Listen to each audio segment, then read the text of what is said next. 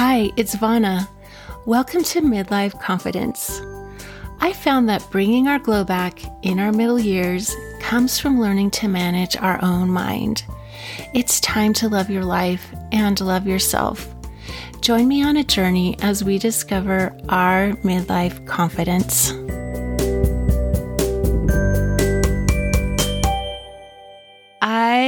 Have my favorite guest of all time back with me today because that's my husband, Michael. And Hello. yeah. So Mike and I have been married. It will be 39 years this week. Holy cow. So that's why we're doing this podcast together, another celebration of our long term marriage. And we want to share our response to top marriage tips that you hear all the time. If you Google it, you'll find lists of like 27 tips for keeping your marriage strong. And we're taking those with a grain of salt, right? yeah. Yeah. So today we're going to talk about three tips that we ignore, three tips that we're working on, and three tips that we made up. And you'll notice that none of this is about the ones that we've got all figured out and we do perfectly and we're the great example of. Because marriage is definitely a process of learning over time, right? It is. And can I just say, first of all, that I'm shocked I'm back. I thought last time you said I would never be invited back. I did not say oh, that. Oh, okay. and is this a good place to insert the cautionary tale? Yeah. So, years and years and years ago, we were asked to speak in church, and I wanted to share a story that involved my wife. And I went to her first and asked for her permission. I said, Would you be okay if I shared this? Because I threw her under the bus a little bit. and she said, Oh, yeah, that's no problem. Go ahead. And so I did. I shared that story in church. So back in our BYU days, Vana wanted to visit her family in Cache Valley and we needed to take two cars. I think she was returning a car to her family, and I was going to follow her and drive back. It was winter, cold, icy roads.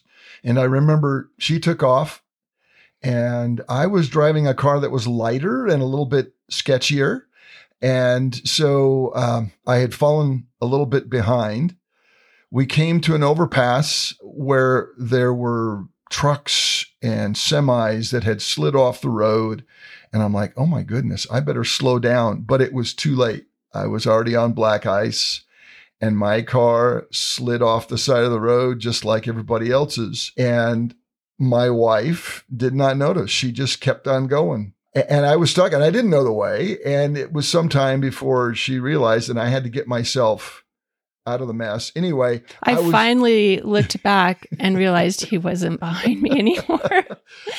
and she pulled over. I was way down the road by then. It was quite a ways, but I was I was relating that to how sometimes we feel like maybe God doesn't notice us. He doesn't see the trouble we're in, and we might feel adrift. And so there was a, a purpose to me relating the story, but someone was offended deeply uh, in that meeting. And it was uh, apparently another couple whose marriage was perhaps struggling. And I remember the bishop came to me the following Sunday and said, Mike, I need to talk to you.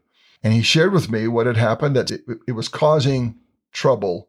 And as a result, I it was fast and testimony meeting. I got up and I apologized in front of the entire ward for sharing a story my wife gave me permission to share, but it was still the right thing to do. And we share that here to make a point. Vana, what's our point? The point is, we're going to share some things that work for us today. Please don't use them against you. Don't take something that we say today, something that we figured out, or the way we do things, and think, oh, that's how we should do it, or how my spouse should do it. And don't use it against your marriage or to create any feelings of drama or disappointment or contention. we just want to share our experience and we love it when other people do too because we learn from other people's experiences. So that's our caution.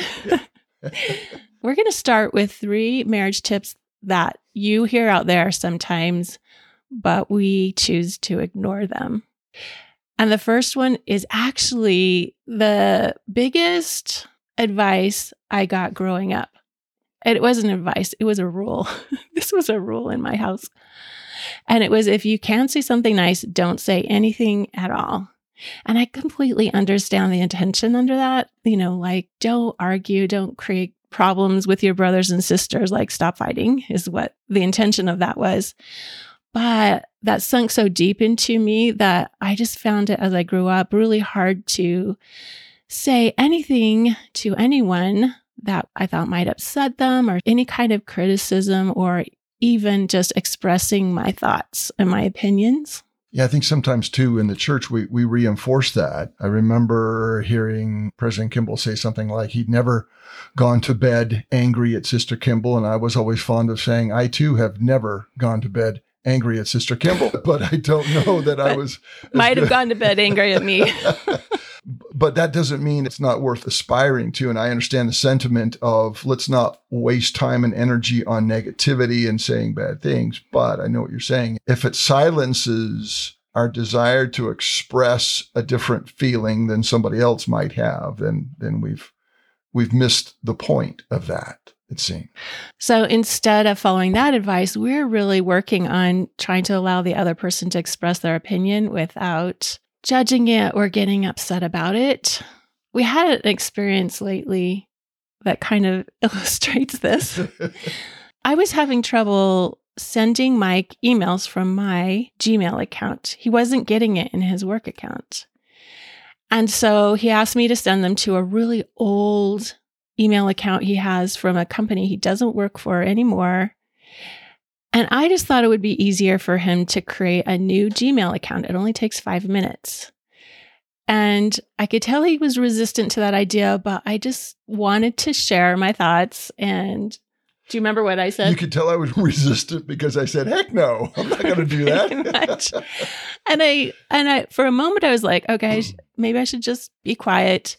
Don't say anything at all since he's not going to think what I'm going to say is nice but I decided I wanted to speak up and share my thoughts. So I said, you know, it really doesn't take that long to set up a new Gmail account. And honestly, it bothers me to send email to an account from a company that created a lot of problems in my life and you don't work for anymore. I just don't want to see the name of that company anymore. So that's my problem, right? But I asked him if he'd be willing to make that new account and I said no. yeah, with a little more emotion than that. Like he was pretty upset actually. And at that point, I said, Hey, I get to say what I think. And he came back with, And I get to be mad about it. Right. and at the moment, like, I won't say I loved it, but I knew it was true. If I get to express my opinion, he does too. And he didn't want to follow that. And I just had to accept that. And I got through that pretty quick, realizing, okay, we both get to express our opinion. okay, here's the second one of marriage tips that we ignore. And that is the idea that you should split the household chores evenly. And honestly, I don't think there's any way to actually do that. How do you measure work, right? And keeping score just doesn't work. So in our house, Mike has just decided to step up and he does most of the dishes all the time. Did we have a real agreement on that or did it just happen? I think it goes back to when you wanted to make some dietary changes for health reasons, trying to manage some cholesterol and some other things. And you wanted to cook differently. And I was not as familiar or as capable of sharing in that. So I just said, you cook, all clean. And, and I think that's kind of when it changed. And it's kind of balanced out. It really does help because I do most of the cooking and I make a huge mess. and I wouldn't be willing to cook the way I do if I also had to spend 45 minutes cooking and then another 45 minutes cleaning up. So having Mike jump in and mostly take charge of the dishes that way has really created some space and peace in our life. And the other thing that this is brought up is like his idea of doing dishes was always different than what my definition of doing dishes was. And in years past, I would kind of feel frustrated that of course, he was washing the dishes and filling up the dishwasher, but then the counters weren't wiped off and the floor wasn't swept and the microwave was still dirty because that was what I was kind of taught meant doing the dishes. But he took it very literally in the way he was taught, right? And now I just don't like however he wants to do them is okay. I'll catch up on it later. Maybe on the weekend, I'll do a real deep clean on the kitchen. I think I've evolved though. I oh yeah, you definitely. In fact, you usually do wipe off the counters now. Oh yeah, the counters is a, that's a standard. that's a standard part of my offering, and usually the floors, but still not the microwave. Yeah, that's you still get that one. Yeah. and it's fine. Another top marriage tip out there is like or it's more of an attitude or an expectation that if you're married, you should want to be together all the time. And one of the odd things in our relationship right now is since the pandemic, we both work at home and we work at home across the hall from each other. And yet we almost never eat together during the day. and this is because he doesn't eat breakfast. So he's hungry at 11:30 and eats lunch at 11:30. I eat breakfast, but then that means I eat lunch later. So it just doesn't line up. And what do you have to okay. say about that? yeah, yeah it, it, works. And sometimes it does line up and it's great. And we'll sit down and have a little visit during lunch, but it's okay if it doesn't. And the main thing I want to take away from this is that if your marriage doesn't look like some standard out there, it doesn't have to be a problem. It's really what works for you we haven't let this hurt our relationship at all. We usually eat dinner together, but not 100% of the time. Mike figures out what he's going to eat for lunch, and we just don't have any drama about it. We don't make things a problem that aren't really a problem because this works fine for us. Yeah. Another example of this was the golf lessons. Yeah, yeah, yeah. So uh, early in our marriage, I, so I love the golf. I love it. And so early in our marriage, Ivana took some lessons when we were living in Alhambra. Ivana took a, a handful of golf lessons, and I thought it would be great one day when kids were out of the house and we had more time to spend together to golf together. And so I started bringing that up again recently now that we're empty nesters. And I said, Vana, are you interested? Would you like to take some lessons and learn to go? And to her credit, she said, would you really like me to? And it was a genuine question. She said, Do you want me to take lessons? Or do you want golf to be something that you just do with your guy friends? And, you know, I thought about that and thought, that is a really good question. I didn't rush into an answer. And in the end, thought it might be more comfortable if it was something I just did with my guy friends. Because if it's something that she took up and learned to love and wanted to do, I might feel uncomfortable anytime my friends asked me to golf or I wanted to golf with the guy friends and then I didn't invite her and she was home feeling left out. So now that may change. We may decide still somewhere down the road to, you know, once all my friends die and I'm 95 and still want someone to go. because I'm living to 100. So maybe I can take yep. golf up in my 90s. I love it. I think you're going to. You're going to be so good. Yeah. So again, not making things a problem that aren't really a problem and not trying to fit some standard. Like I always did think I would take up golf later because he likes it. And now I'm ready to just let him like it and not have to like come along with him. But there are also other things throughout the course of our marriage that we have learned to love together. Like I did not like walking was not a thing. Mm-hmm. And now you and I will go for walks pretty frequently. And yeah, you like to read. And I heard about reading, thought maybe one day I would try it. Uh, but no, you've encouraged me. And I said, now I read. I don't read the same things that you read, but we've learned to like things together, but are comfortable enough and confident enough in our relationship that it's okay if we do things separately. Yeah. So here's three bits of marriage advice that we are working on and we aren't perfect at them yet. So we're just going to share all that. And one of those is learning to, as therapists would say, respond to a bid for attention. And so throughout the day, one or the other of us might come to share something, talk about something, or just get some attention or a hug. And for us, we've learned to understand that the other person might be focusing on something else at the time. And learn to not make it mean anything about our relationship if they aren't open at the moment to give you their full attention. And yet there are some boundaries in our marriage where we do give full attention.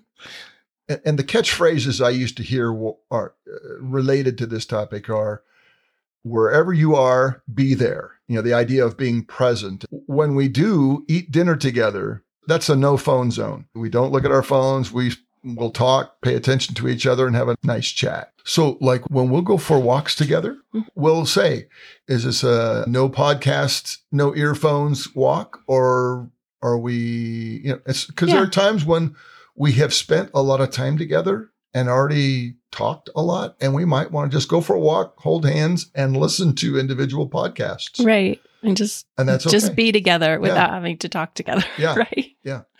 Okay. The second thing that we're working on is to listen to understand each other, not being busy to form a response. And this is something I have really learned during coaching, and I'm learning to apply it to all my relationships. And I love actually getting a chance whenever someone talks for me to just listen only to understand what is true for that person and to quiet my own mind, to quiet any thoughts of judgment about what they're saying, any thoughts of trying to figure out what I'm going to say next, but only to understand what they are trying to express.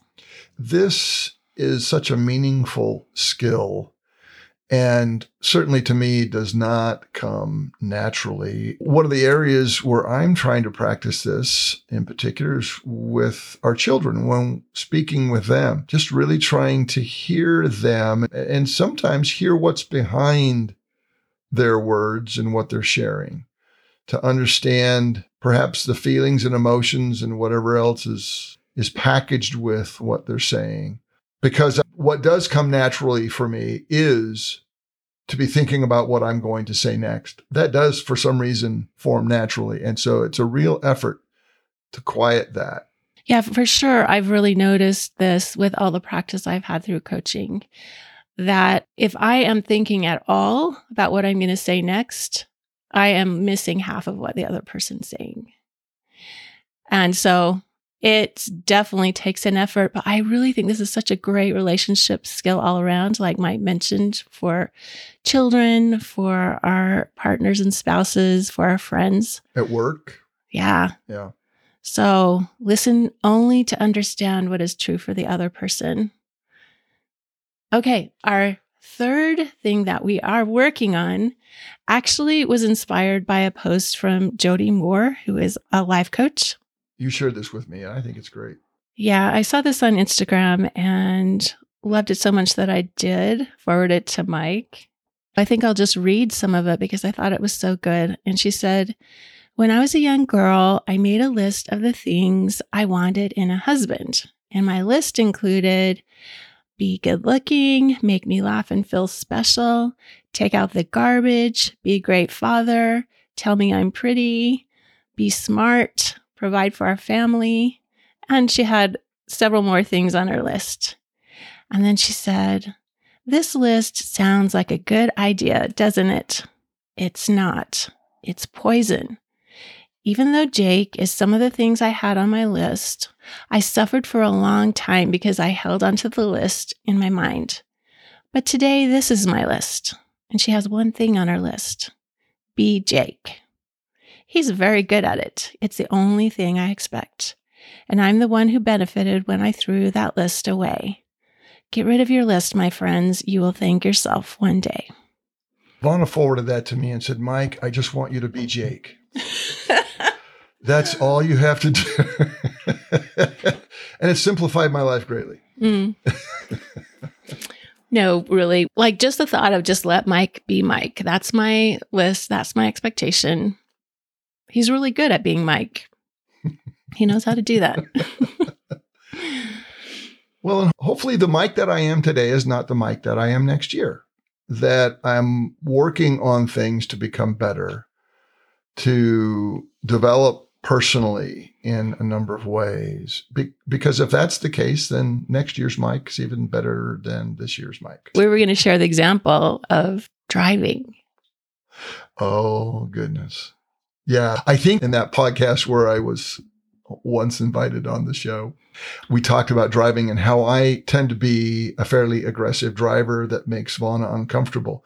And one of the things I was trying to do occasionally is just hand the keys to Vana and let her drive, which is not easy for me to do. And I can remember a couple of times when I did that. I laugh at myself now, but I would I would hand her the keys and then you know, just be a backseat driver or a front seat driver, just a passenger seat driver, wondering why she's taking this way home when the other way's faster and why isn't she doing this and why isn't she doing that? Did I actually open my mouth and use my out loud voice? it's like, no, turn here, turn here. yeah, uh, not good. That's a work in progress and the progress is slow. So I'm sorry. So, in that situation, I guess we both are trying to learn. He's going to let me drive like Vana drives. Yeah. And I actually have to learn to let Mike be a passenger the way Mike is a passenger. so here's another big one. Here's another big one. This is another slow train that we're going to work on. And that is I have a tendency when something is missing to automatically assume someone else lost it, right? It certainly wasn't me. And it's gone missing because somebody else was, you know, just careless or whatever. And so this came to fruition this week in a way that I continue to laugh at myself. But I ordered these protein shakes because I want uh, I want to be healthier, right? And it's part of my diet and exercise program. We got this bag of vanilla protein powder and this bag of chocolate protein powder, and they each have these specific scoops, and you're supposed to put two scoops of this stuff in. So I went the other day to make a chocolate protein drink with my lunch, and the scoop is missing. And I'm like, how in the world could Vana lose the protein scoop? Mm-hmm. You just put it back in the bag when you're done. And but not wanting to be that obnoxious, I asked her if she'd seen the scoop to the chocolate protein shake, and she seemed to have no idea why it wouldn't be in the bag and just use the one from the vanilla. And, and anyway, I was annoyed, and apparently that annoyance crept into my tone. So I used the vanilla protein shake scoop, put two big scoops in my protein drink, and then realized I had opened a package of solid cocoa powder not my protein drink. And I now had two giant scoops of bitter chocolate cocoa powder in my protein drink. And I just laughed at how stupid I was. And so, anyway, Vaughn has said that regardless of the words that I use, whatever's in my heart comes through. So I don't need to just change the words that I use. I need to change my heart. I need to not be annoyed. I need to instead be curious as to what else might have happened that I'm not finding the scoop or whatever the thing is, the tool or what's missing. So. And I think that was just a funny example, but it was such a great example of how like we can follow marriage tips. We're going to talk about this more in a minute, but you know, try and manage the way we say things. Like there's a right way to say it. And he didn't accuse me really of losing it. He just asked me where it was. Like his words were fine, but I could just feel his thoughts. I was thinking too loudly. You, you were thinking really loudly. yeah. So we're going to move on to three tips that we have made up and haven't really heard these from anyone else, but you can take these or leave these. but they work for us. One that I really haven't heard talked about much is food judgment within marriage. Really, when you get married and you start to share a life, like what you choose to eat, each of you is really deeply involved in your life, right? And I don't know that there's any marriage where people don't judge the other person's food choices at times because they're guaranteed to be different than yours, right? Yeah, absolutely. So we had an experience. This was more than 10 years ago when I decided I wanted to really go 100% in vegan mode because uh, a doctor told me I had high cholesterol. I wanted to see what that diet could do for me. Yeah, I applaud Vana's sensitivity. She knew that that would have a significant impact on me Because here's the thing I come from a family where we don't eat to live, we live to eat. That's a big deal. So she came to me and said, Mike, I'm thinking about doing this. What do you think? Or something to that effect. So in the end, I, I thought I would try to be courageous. And I said, listen, whatever you're going to make, make it for two. As long as you agree with me not to be offended if I choose to go make myself something else because it doesn't appeal to me. So I, I wanted to leave the door open that if I didn't like it, I could make something else without her being offended. I loved that approach. I really appreciated him saying that. And I chose to, like, yeah, not be offended, not expect him to be all in on this with me. And I totally give him credit because he has learned to like tofu mm. and lots more vegetables than he would prefer to eat. Now, I am not 100% vegan anymore. I prefer plant based food, but um, more variety of food now. Well, here's the thing if you had come to me in a different way and said, I'm going to be vegan, like it or leave it. Right. I would have been resentful and pushed back, and there would have been all kinds of drama, probably. If I had said, we should both be vegan, be, be good, good, for, for you. you. Yeah. Right. Exactly. Exactly. Then I would say, well, who are you to tell me? You know, and there's still some things I'm like, eh, tahini's still not on my top 10, right? But I've tried a lot more healthy foods than I would have otherwise. And I'm not afraid of many of them anymore. So, yeah, so that's been good for both of us. The way you approached it, mm-hmm. it was not a threat to me. And I, you know, I still find some of my favorite foods that are not on your list. And you're yeah. still very disciplined about not eating them. And I applaud you for that. Well, and that goes into the sugar thing, right? And and I just bring this up because I do hear from a lot of women who are frustrated with the way their husband eats and the way they think their husband should eat. But really, the way we eat is so central to who we are and the kind of life that we want to live and what we want out of life that I really think it serves us best to let each other eat the way that we want. And Mike really loves sugar. And he has, over the years, really cut back on how much. I mean, it used to be unlimited. and now he has boundaries for himself. And I appreciate that. But he does eat a lot more sugar than I would. And I can't stop thoughts from coming up. But as soon as I notice those thoughts of like, oh, I wish he wouldn't sit down with that bag of chocolate popcorn, I just catch myself and realize how judgmental I'm being and just let it go. I don't want him judging what I eat either. I want freedom to eat what I want to eat. And so I'll, i want to allow him that freedom too. It's so his life. I don't, have to, I don't hide to, have to hide that stash of sugar anymore. I can just like, come out of the closet. Okay. Yeah, yeah. Like it. Another thing that we just made up, and I just shared this with Mike lately, but it's a thought that I've had for several years that really helps me be like all in on our marriage and committed and looking forward to it. Because of our faith and our religion, we believe that marriage can be eternal and it's going to be a long, long relationship that never ends. And that God has promised us that in the next life, if we invest in our marriage here, we keep our covenants and our commitments to each other, and we just keep showing up imperfectly, He's promised a perfect marriage to a perfect person in the next life, and that my husband will also get to be married to a perfect person in the next life. So I just love that thought. Yeah. And this is a new thought for me. I realize in the next uh, life, I'm going to be Jake. And uh, stop trying to be Jake, be Mike. I'm going to be Mike. I'm going to be a better Mike. But we we won't be as encumbered by the weaknesses of humanity. Yeah. And so God has given this guaranteed return on our investment if we just keep showing up in marriage. If both people are willing to do that, then it's going to pay off big. That's good. Yeah. Do you want to talk about board games and card games and things? so, this is our final marriage tip that we have made up. That is, don't play the other person's game.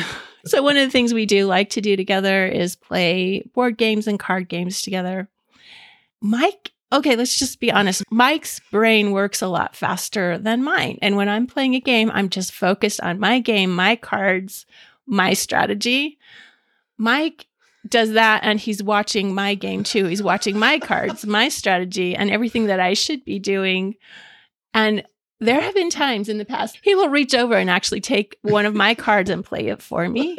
And it doesn't it doesn't go well from that.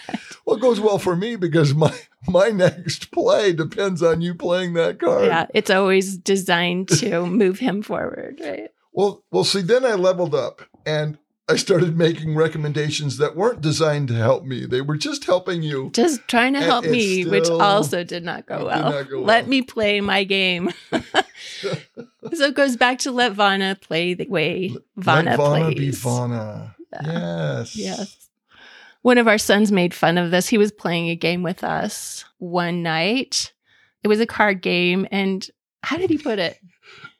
He goes, Oh, stop. Just everybody stop and look for a second. And he pointed out his cards were all in a nice, neat stack. And Mike's cards were all in a nice, neat stack. And my cards were spread all over in front of me. And so One of these things is not like the other. It was funny. But don't play the other person's game. Let them play their game the way they want to play it and be themselves. That's our tip. So we want to wrap up now. And I just want to, like, we're taking kind of a sarcastic tone, maybe, uh, to marriage tips and marriage advice that are out there. But I do want to say that usually what we hear, they are action items. They're things that people think you should do like say it this way, communicate this way, do this thing. But in our experience and in our philosophy, those action steps really don't matter as much as this thing. And that is how you truly feel about your partner and your thoughts about your partner that are creating those feelings. Because that energy radiates through all the actions and it flavors every way you respond to your partner and they can feel it and they'll respond back to your true feelings and your true thoughts. Yeah, there you go. Feelings and thoughts. So, y looking at tips and advice that other people offer, you mentioned that list of 26 things to do to, you know, make your marriage better or whatever it is, doesn't work nearly as well as working on your thoughts about your circumstance with your spouse. Because if you control your thoughts, your feelings will be better. And so these are some of the things that we've shared today are ways that we are working on to change our thoughts so that Mhm. we feel differently and better about these activities that we do together. Yeah. And so the final thought I want to share with you is there are two ways that we can have love in our life. And one of them is to receive love. And it is really lovely to be loved. But the other way is to give love. And I'm finding that giving love, actually, really truly feeling love for someone else is even better. There's just something really spacious and soul feeling when you create that feeling in you of just big love for someone else. And no one can stop you from giving that love, regardless of how well that other person is able at this point to give it back. So we can always have love in our life because of that. You've shared that idea with me before, and I, and I really do like that because we can't control whether or not others show or demonstrate their love to us, but we can always demonstrate it to others and feel it for others. Yeah. So happy anniversary, Mike. Thanks for 39 years. I am a better person because 39 years ago you made a simple mistake and said yes, uh, and it's been a marvelous journey. I sure love you. Love you too. I really appreciate Mike coming on the podcast. Did you know that one of the best things you can do to make progress on anything in your life that you're trying to figure out is to ask yourself some really great questions? And for that reason, I'm calling this year the Year of Better Questions. And every Thursday, I send out another great question to the people on my email list.